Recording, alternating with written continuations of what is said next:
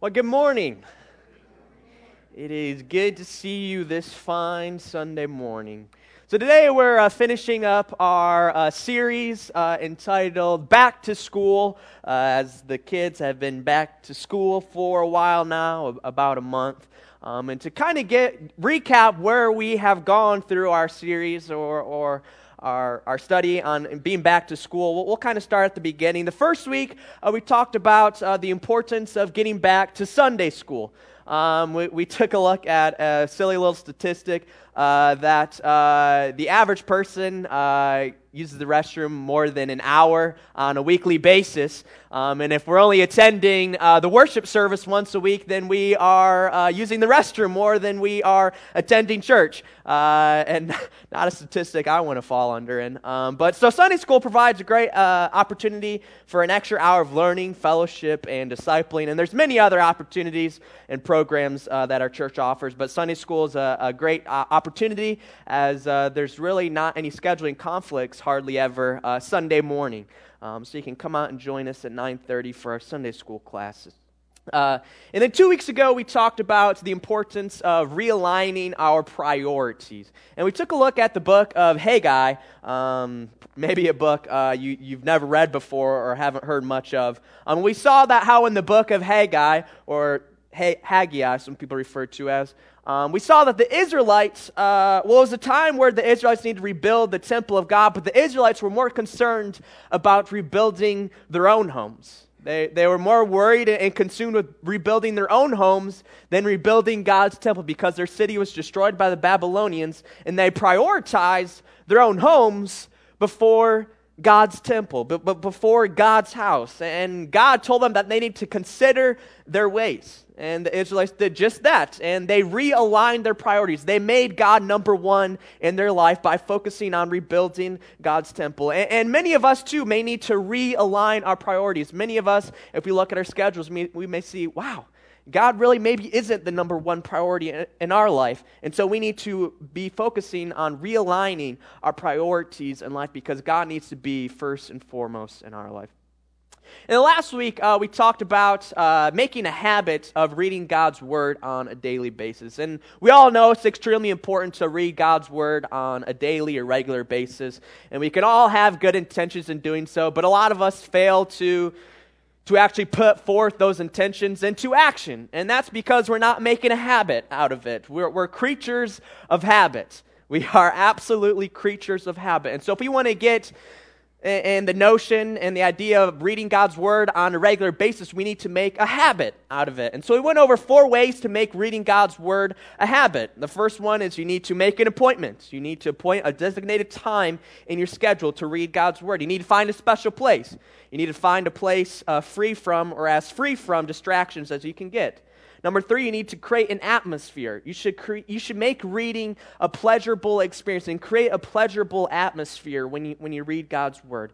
And the fourth one is you need to follow a plan. We, have all heard if, if you fail to plan, you plan to fail. And if you don't follow any sort of plan as far as reading through God's Word, you're, you're going to get sidetracked, you're going you're gonna get tired of it, and you're not going to stick through it. So follow a plan. So those are four steps, uh, ways in which you can create a habit of reading God's Word on a daily basis. And throughout the week, I was extremely encouraged as I heard uh, some of you guys talking about it either after the sermon on Sunday or later on uh, Uh, through Facebook. I saw a number of people post on fa- Facebook, and I was extremely encouraged to see that so many people are trying to make reading God's Word a habit in their life. So, so I want to give kudos to all of you guys out there who, who is trying to make that deliberate effort in reading God's Word on a daily, daily basis and making a habit out of it. So, so good job to you guys out there who's trying to make a habit, habit of it. Pat yourself on the back um, as it is a great work. And it was, ex- again, extremely encouraging to me uh, this past week. Uh, yeah, it's good to hear a g- good sermon, Kyle, or you know, God, God really spoke to me through you. But the best that, that I can hear from you guys is hearing how it impacted you. And I can truly see um, that, that God's word um, is impacting you. So, so praise God. Give all the glory to God. And so today, as we finish up our series on uh, back to school, uh, we're going to be talking about uh, the influence that our friends have. Friends are a big part of our life. And as for me in school, friends really made school for me. You know, the friends is what made school fun for me. You know, they can really make or break a school year. If, if you have close friends at school, you're much more likely to enjoy school. Or on the flip side, if you don't have very many close friends at school, you're a lot less likely to enjoy school. And in general, kind of your favorite classes in school are, are those classes with which your friends are in. And so, uh, and that was a big reason why I loved soccer and wasn't a big fan of band, as I didn't have many friends in our band, and so I, I, didn't have much interest in it. But all my friends were on the soccer team, and that's that was a big reason, huge reason why I loved playing soccer and being on the soccer team because all my friends were on the soccer team, and that made soccer the highlight uh, of my school career there. And friends uh, can be the difference of you liking or disliking a job as well. Um, it, it, reminds me of when I was attending the Bible college down in Atlanta. Uh, I worked uh, with Jerry Briggs uh, in his landscaping uh, business. Um, Jerry Briggs, uh, someone in the Church of God, the Cornerstone Church, uh, he actually helped set up some of the techno- technology um, back there. But he owns a landscaping company, and me and one of my buddies from the college would go help him work for him. And I'm telling you, work was actually kind of enjoyable when I had my friend Jacob Para uh, by my side and we were working together. But work was not really fun at all when, when for whatever reason, Jacob uh, wasn't there. Jacob Para, uh, my good buddy who I went to uh, his wedding uh, last month. It was in, his, was in his wedding. So, for whatever reason, if Para wasn't there, work kind of dr- drug along and I didn't really enjoy it. But when Para was there, then I seem to enjoy it. And many of you guys probably have similar experiences. If you have friends at work, it can make your work experience a lot more enjoyable. Whereas if you don't have friends at work, maybe it's, it's not so enjoyable. And the friends, not only do friends have an impact on whether or not we enjoy being at a certain spot or not, but they also have a tremendous influence in our life. As, as I talk about Jacob of my close friends, uh, he's from Canada. And if you don't know, Canadians kind of have a distinct accent. And uh, they're, they're known for often saying at the end of a question or something, they'll go, eh, eh? Have you heard that, eh? You know, it's like, do you, do you want a bag? You, you like those chips, eh? Or how, about that taco, eh? Or that test was pretty hard, eh?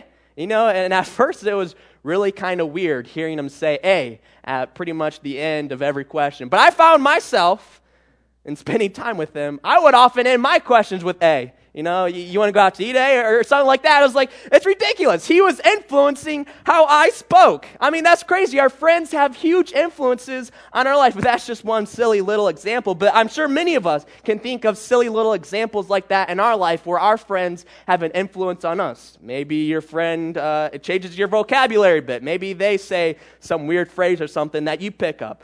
Or uh, maybe they encourage or influence you to eat something new. Or maybe they encourage you, influence you to watch a, a movie or a new TV show or to play a game or whatever it may be. Our friends have influence in our life, and it is so evident. And the Bible talks about the influence that others can have on us as well. Now, the thing is that our friends and our peers can have two types of influences they can have a positive influence in our life, or they can have a negative influence in our life. And that's what we're going to be taking a look at this morning is, is the type of influence that our friends can have. And today we're going to take a look through the scriptures, an example of people being influenced negatively by their friends or peers, but then also uh, an example, a story of someone being influenced positively by their peers. And so we'll start with the negative, kind of want to go with the bad news first and then end with the good news. So we'll start with uh, an example of someone or a group of people influencing another group of people in a negative way. So if you have your Bibles, you can open up to the book of First Corinthians. First Corinthians, and we're going to be reading from uh, chapter 15, the resurrection chapter. And we're going to see an example of, of a kind of negative influence that people can have on others. And so, to kind of give us some background before we read in 1 Corinthians chapter 15, we, we got to know what, what it, kind of the book is all about. Well, Paul is writing uh, this letter, Corinthians. Uh, Paul wrote uh, nearly half of the books of the New Testament. And here, Paul wrote uh, this letter or this book to the church, to the church of Corinth. And he wrote it at about 55 AD. And that's about 20 years after Jesus was crucified and resurrected. So we're talking 20 years after Jesus was crucified and resurrected. Paul wrote this letter to the church of Corinth. And we also see in, in, Paul's letter, actually in this letter, that we see that Jesus, after he died, he, he, he was resurrected, but he didn't just immediately ascend into heaven. He, he wandered and ministered on the earth for 40 days. And here it describes in, in chapter 15, actually, verses 3 through 11, kind of go through the different appearances Jesus made to the people in between his, his resurrection and him ascending into heaven, where he's at the right hand of God uh, right now. And, and it mentions that Jesus appeared to over 500 people in between his resurrection and ascending into heaven. So 500 people saw with their own eyes that Jesus was indeed alive, that Jesus was resurrected from the grave, that Jesus was once dead, but he is now alive. Over 500 people after, after he was resurrected. And, and this takes place 20 years later. And, but Paul mentions that most of the people who saw Jesus are still alive. So, most of that 500 people who actually saw that Jesus was alive and well, they, they were still living it, and they, and they could testify to their friends and family to say that, yes, Jesus truly was resurrected from, from the grave. He truly rose from the grave. And so, what we see here in, in verse 12 of chapter 15, what, where we'll read, is a little troubling uh, for me to read, as both with the words and with the, the, the emotions of it. As in verse 12, it says, Now, if Christ is proclaimed as raised from the dead, how can some of you say that there is no resurrection of the dead?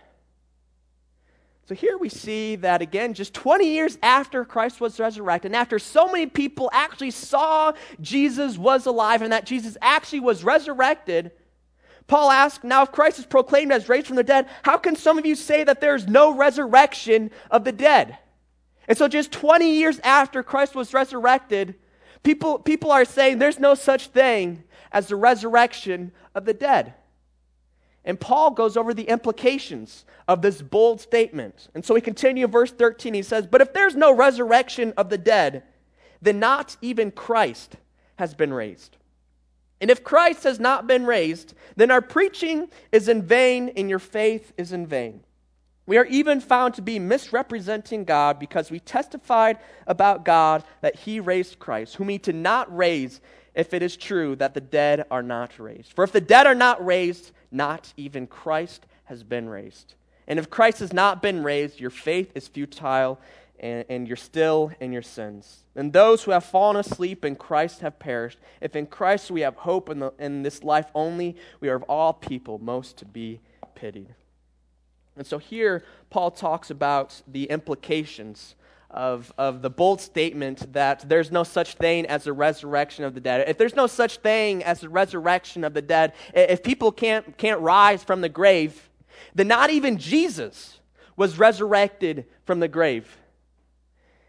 And Paul says if Jesus wasn't resurrected from the grave, then our preaching is in vain. Our, faith is in vain. Everything that we do is in vain. If Christ has not indeed been, been resurrected from the grave, then everything that we do as Christians, as a church, it's all useless.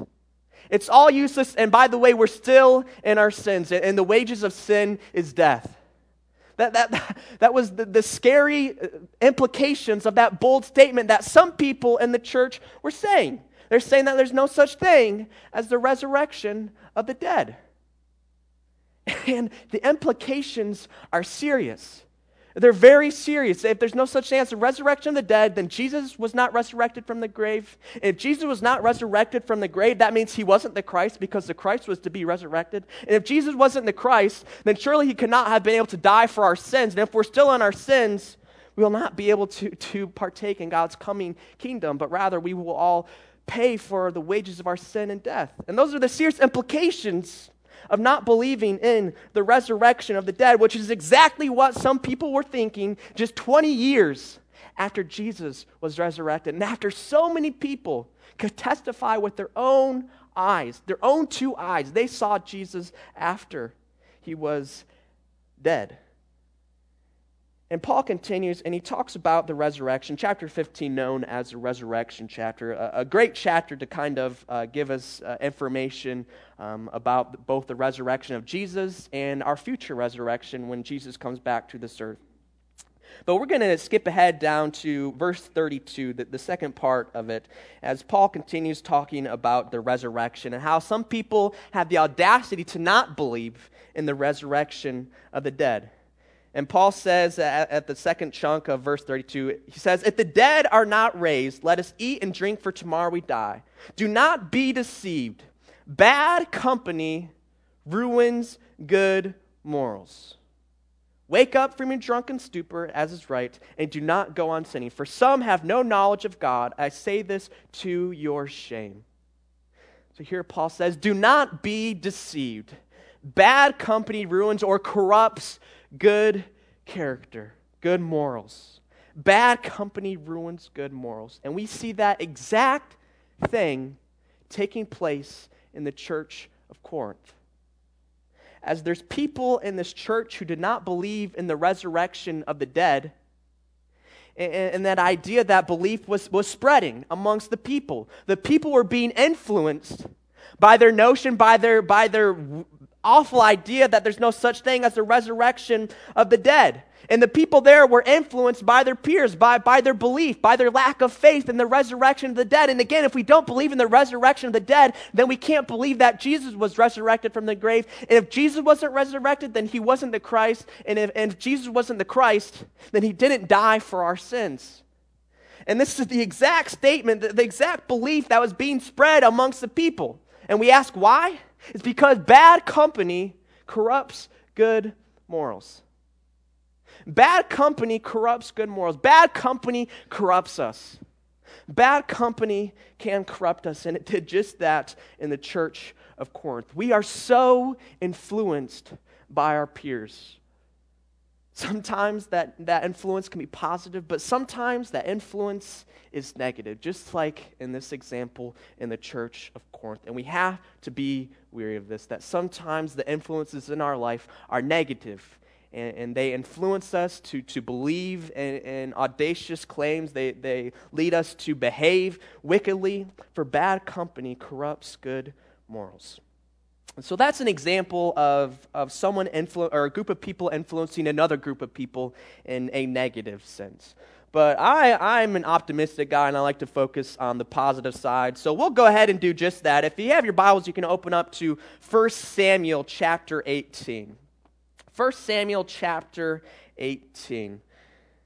And we're going to start in verse 1. This is all about uh, the friendship of David and Jonathan. David, probably someone most of you guys are familiar with, and Jonathan, maybe some of you guys as well are familiar with. But to give you guys a bit of context before uh, we dive into the scripture, uh, you got to know three important characters. The first being Saul. Saul was the first king of Israel. And you know, at first, Saul didn't have a, a bad rulership. At first, he, he, he was a pretty decent king, but he started to go off track a bit. And as we'll see, jealousy played a big part in, in his downfall as the king of Israel. But Saul was the king of Israel. The second important character that we have to know is David. And David worked for King Saul. And we, we took a look uh, a number of weeks ago when we looked at the heroes of our faith. David was one of them. And we saw, we, we took a look at the story of how David slayed the giant Goliath. And this takes place just a chapter after that. In chapter 17, David slays the giant Goliath. And we're going to pick up in chapter 18 here. And then we also got to know that David was anointed uh, as king by Samuel, by the prophet Samuel. And the third character is Jonathan. And again, we're focusing on the friendship of David and Jonathan. But the important thing that we have to know about Jonathan is that Jonathan is actually the son of King Saul. He's the son of the king. He is going to be the next heir, uh, or, or in most nations, he would have been the next heir of the nation of Israel, as the king, as the, the, the lineage of the kingship would be passed down to their sons. And so he would have been aligned to be the next king. And so that's where we pick up in 1 Samuel chapter 18. We'll start in verse 1. And, and again, this is focusing on the relationship, the friendship uh, that uh, David and Jonathan had. And it says, As soon as he had finished speaking to Saul, the soul of Jonathan was knit to the soul of David, and Jonathan loved him as his own soul. And Saul took him that day and would not let him return to his father's house. Then Jonathan made a covenant with David because he loved him as his own soul. And Jonathan stripped himself of the robe that was on him and gave it to David, and his armor, and even his sword, and his bow, and his belt. So there we see just, just a brief description uh, of the affection, uh, of the love that, that David and Jonathan had for one another. Had for one another. They truly had a, a very, very close relationship.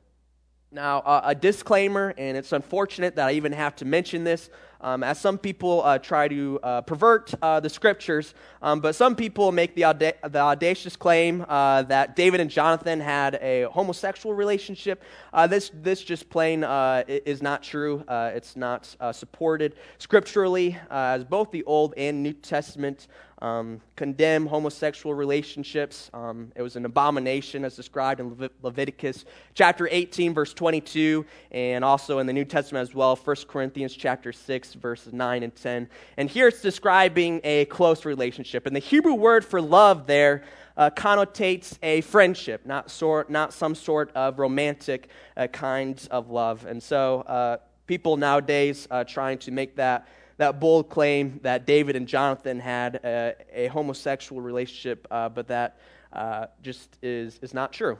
Um, as they, they had a close friendship, and the Hebrew word for love there connotates a friendship, not a romantic uh, kind of love.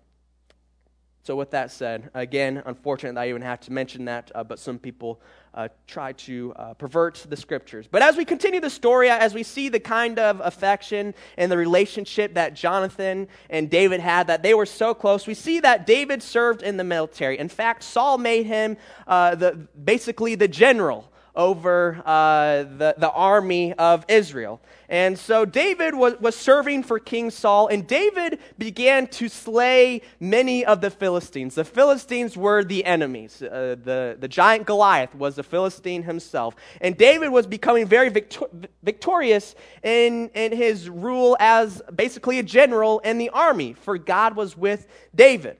And we see in, verse 6 of chapter 18, it says, As they were coming home, when David returned from striking down the Philistine, the woman came out of all the cities of Israel, singing and dancing to meet King Saul, with tambourines, with songs of joy, and with musical instruments. And the women sang to one another as they celebrated, Saul has struck down his thousands, and David his ten thousands. Here we see, uh, er, and we'll continue, and Saul was very angry, and this saying displeased him. He said, They have ascribed to David ten thousands, and to me they have ascribed thousands. And what more can he have but the kingdom? And Saul eyed David from that day on. Just the next day, a harmful spirit from God rushed upon Saul, and he raged within his house while David was playing the, the lyre, as he did as he did day by day. Saul had a spear in his hand, and Saul hurled the spear, for he thought, I will pin David to the wall. But uh, David evaded him twice. So here we see that David, he, he had a lot of success as, as serving in the military. And the the women were singing songs to King Saul, and they say, King Saul, you have slain your thousands of Philistines, and David his tens of thousands of Philistines. And Saul did not like this. Saul wanted the spotlight on him and on him alone, not on his servant David. And so Saul was growing very jealous of David, as Saul knew that God was with David. And so, what did Saul do with his jealousy? He sought to kill David. He, he took a spear in his hand and he tried to hurl it at David, through, piercing him through his body. And he didn't just try to do that once, but, but it says that David evaded him twice. Twice, Saul tried to kill David. The king Saul, king of Israel, the, the king of God's chosen people, was trying to kill David, the, the servant uh, of King Saul and the servant of God. And so, as, as we continue in the story, uh, we see a number of times that King Saul tries to kill David because Saul is very, very jealous of David. This is a good example uh, of the negative effects that jealousy can have in our life, as Saul's jealousy uh, made him want to kill David, and he actually attempted to kill David a number of times. And but we'll skip, we'll fast forward a bit to chapter 19, and again, Saul. Uh, we'll, we'll, see actually a number of times throughout the story. If you take the time to read through the book of First Samuel, you'll see that time and time again, King Saul tries to kill David. And so we see in chapter 19, verse 1, though, and it says, And Saul spoke to Jonathan his son and to all his servants that they should kill David. But Jonathan, Jonathan, Saul's son, delighted much in David. So here Saul, Saul gathered all of his people and he said, Guys, we have got to kill David. And I remember Jonathan is there. And remember, Jonathan is the son of King Saul, but also Jonathan is good friends with David. And so it continues, and Jonathan told David, Saul, my father, seeks to kill you. Therefore, be on your guard in the morning, stay in a secret place, and hide yourself. And I will go out and stand beside my father in the field where you are, and I will speak to my father about you. And if I learn anything, I will tell you. And Jonathan spoke well of David to Saul his father and said to him, Let not the king sin against his servant David, because he has not sinned against you, and because his deeds have brought good to you, for he took his life in his hand and he struck down the Philistine. And the Lord worked a great salvation for all Israel. You saw it and rejoiced. Why then will you sin against innocent blood by killing David without cause? And Saul listened to the voice of Jonathan. Saul swore, As the Lord lives, he shall not be put to death. And Jonathan called David, and Jonathan reported to him all these things. And Jonathan brought David to Saul, and he was in his presence as before. So here, uh, Saul, as he's gathering all of his people, Jonathan including, he said, Guys, we have got to kill David. You know, Jonathan, being, being the son of the king, he, he approaches his father and says, Dad, we, we can't kill David, for he has done nothing wrong against you. He, he's innocent. We can't go on killing him. And believe it or not, I'm a bit surprised uh, that Saul actually listened temporarily listened to the advice of Jonathan, and Saul no longer pursued to kill David. And so here we see an example of Jonathan saving David. That's the type of influence that Jonathan had on David, where, where Jonathan literally saved the life of David. Without Jonathan, I'm not sure David uh, would have lived uh, past the reign of King Saul. But, but God uh, placed Jonathan in place to protect David, as Jonathan had such a positive influence on David that he literally saved the life of David. And, and in just the next chapter, chapter 20, we see another example of Jonathan saving the life of David from his father. Uh, kind of uh, uh, an interesting story there and a unique tactic uh, by Jonathan uh, to kind of warn David. Uh, he, he used a bow and arrow. Interesting story. You should read it, um, but we don't have enough time to cover it today. Um, but chapter 20 of 1 Samuel, an interesting story of Jonathan saving David again with, with a bow and three arrows. Um, but we see that uh, two times, at least two times, Jonathan saved the life of David from his own father, King Saul. And so we see the, the type of influence that Jonathan had on David, where Jonathan literally saved the life of David. I mean, that's, that's about as good of an influence as it gets, as you can say you, you literally saved one of your friends. And that's the type of influence that we can have on other people. And so we see an example in 1 Corinthians, an example of, of your peers having, or some peers having a negative influence on others. And we saw an example in, in 1 Samuel chapter 18 and 19 and 20 of Jonathan having a positive influence on David. And both are, are, are big stories. Both, both were, were stark events. One, someone's life was being saved. And on the other, people were saying that Jesus was not resurrected from the grave. People were, were, were implying that they were still living in their sins. I mean, it's grave. And we ask why? Why are these two stark events happening? It's because the influence that we have on others. And the influence that we have on others can be either one of two things. It can be a positive influence or it can be a negative influence. There's no such thing as a neutral influence. You're either a positive influence on someone or you are a negative influence on someone. And so, my question to you guys today is what type of influence are your friends, are your peers, are your friends at school, your, your coworkers, your employees, your employers, your, your family? What, what type of influence are they on you? Are they a positive influence on your life? Are they a negative influence on your life? Are they influencing you to grow closer to God on a daily basis? These are questions we have to ask ourselves. We have to, we have to honestly evaluate the relationships we have in our life because we can see time and time again that our peers around us have influence on our life. And they can either serve as a positive influence in your life or they can serve as a negative influence in your life. Two weeks ago, as we, as we took a look at the book of Haggai, uh, God told the Israelites twice to consider their ways. Well, well, well today, this message, we need to consider our friends. We need to consider our relationships. Are your re- relationships influencing you to live closer to God? Are they, are they encouraging you and influencing you to grow closer to God on a daily basis? Are they encouraging you and influencing you to, to share God's message with everybody?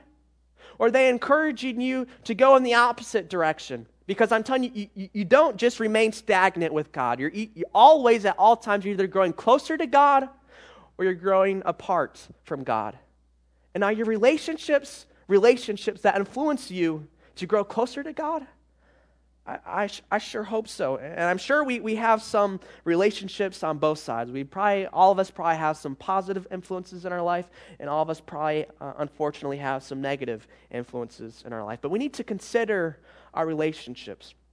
Now, let me speak to the, youth for a minute, and parents, you, may want to uh, listen as well. Uh, I had friends um, in school uh, that were not necessarily uh, the best influence on me. They, they were certainly not influencing me uh, to grow closer to God on a, on a daily basis. And if they are, again, if they are influencing you to grow closer to God, then they're influencing you to grow apart from God. You're either growing closer or you're growing apart from God. And, and, and, I know I talk a lot about my friends from high school, and I make them out to be some sort of villains and awful people, but they weren't. They were, they were just the average people in the world. You know, no, they, they, they fit in with the rest of the world. And let me tell you, people who fit in with the rest of the world are negative influences in our lives. And, and that was my friends to a T. They, they kind of just fit in with the rest of the world. And my parents warned me about that. My parents warned me about the type of influence that, that, that my friends could have on my life. And, and certainly, uh, I, I probably influenced them some way, and, and they influenced me in some way.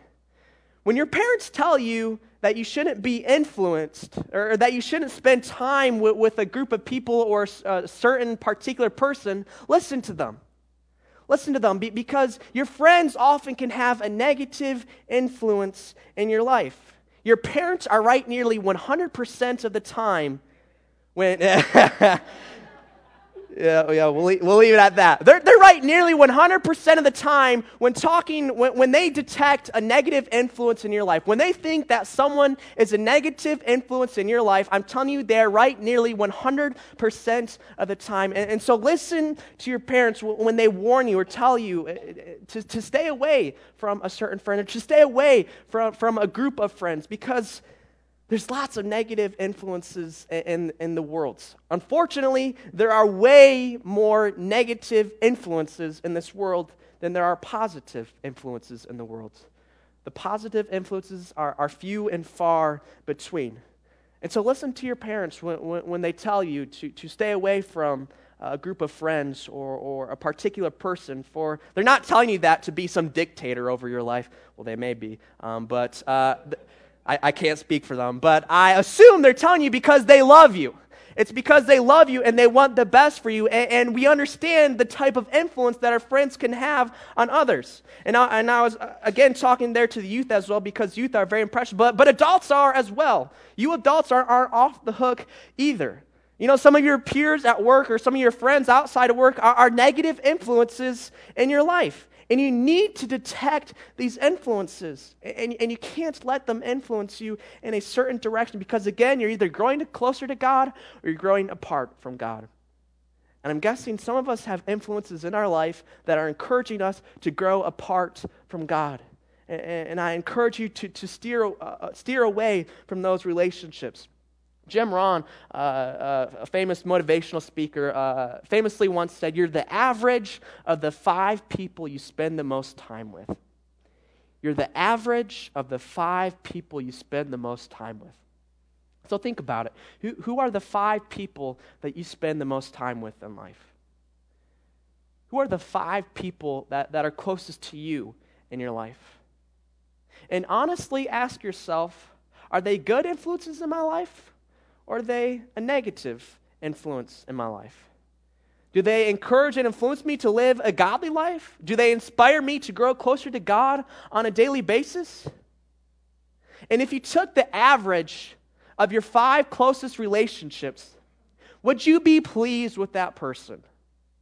Would you be pleased with that person? And taking the five people that you spend the most time with, and you take the average of them, would you be pleased if that was yourself?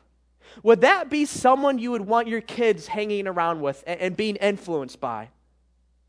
We need to consider this. For, for there, there's a lot of validity to that statement that we are the average of the five people that we are the closest to.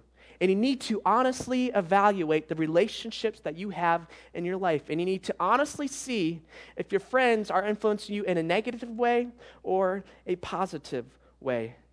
And we have to be careful of who we surround ourselves with because, as we saw, uh, uh, there, there's a number of examples in the scriptures. There's a number of examples in, in our lives. Our peers have influence in our life. And if they're a negative influence on your life, that I'm, I'm encouraging you to, to, to separate from them a bit. No, no, you don't have to cut off the cord completely. You don't have to cut off the relationship completely. But your closest friends should be those friends that are a positive influence in your life. And for, for a lot of us, that, that may be the friends, your brothers and sisters to your right and your left, to, to the front of you and behind you. Oftentimes, we find those positive influences in the church. And, and I believe this is a great place to find uh, positive relationships. And that's something I want to do here at the church is to build positive influences and build positive relationships here at the church.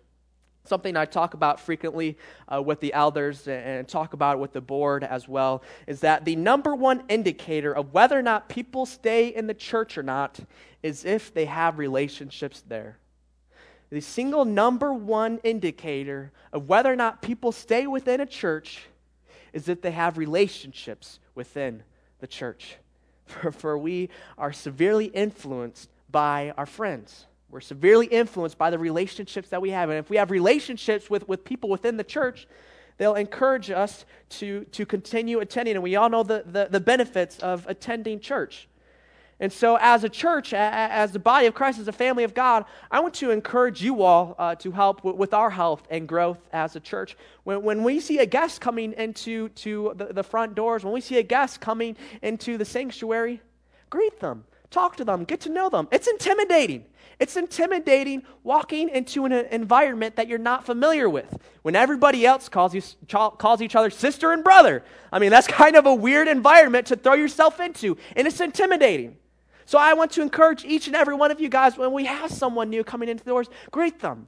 Be, be, be friendly to them. Get to know them. Build that relationship with them, for that's the number one indicating factor of whether or not they'll, they'll come back to this church is, as if you're building that relationship with them. For the number one indicator of whether or not people stay in a church is if they have relationships there. I, I, I cannot overstate that. And so please, please, please, when someone comes into these doors, make that relationship with them. Make that relationship with them and, and be a positive influence uh, in their life. Because as we consider the, the type of influence that others can have on us, we, all, we also have to consider the type of influence that we can have on others. And I hope that each and every one of you guys are positive influences to your friends and to your families. And so we need to consider the type of influence that we can have on our peers and the type of influence that our peers can have onto us. And if you're surrounding yourself with positive influences, I'm telling you, there's going to be positive effects in life. If you're surrounding yourself with, with, people like this in the church, there'll be positive effects in your life. For your peers have an immense uh, effect, an immense influence on, on, the direction of your life. And I'm telling you, either you're growing closer to God or you're falling apart. You, you, you can't ju- you can't just coast with God. There's no such thing. There's no such thing in any relationship to just coast.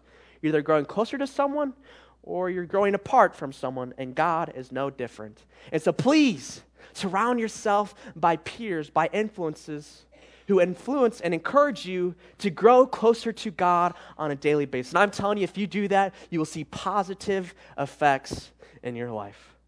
Let's pray. Father God, I just thank you for this day. Father, I thank you for uh, this wonderful church, uh, this, this wonderful body of believers uh, where we truly are a family uh, your family, as we are brothers and sisters in Christ. And Father, I just pray uh, that we can all evaluate uh, the relationships that we have in our life. And Father, if, if there's people in here who have negative influences in their life, Father, I just pray that you give them the courage, the boldness to, to separate themselves from those people so that they can, can, can surround themselves by positive influences, people who encourage them to seek you day in and day out. Father, we, we love you. Uh, we come humbly before you, and we thank you for the free gift of your Son, Jesus. And it's in Jesus' name that we pray. Amen.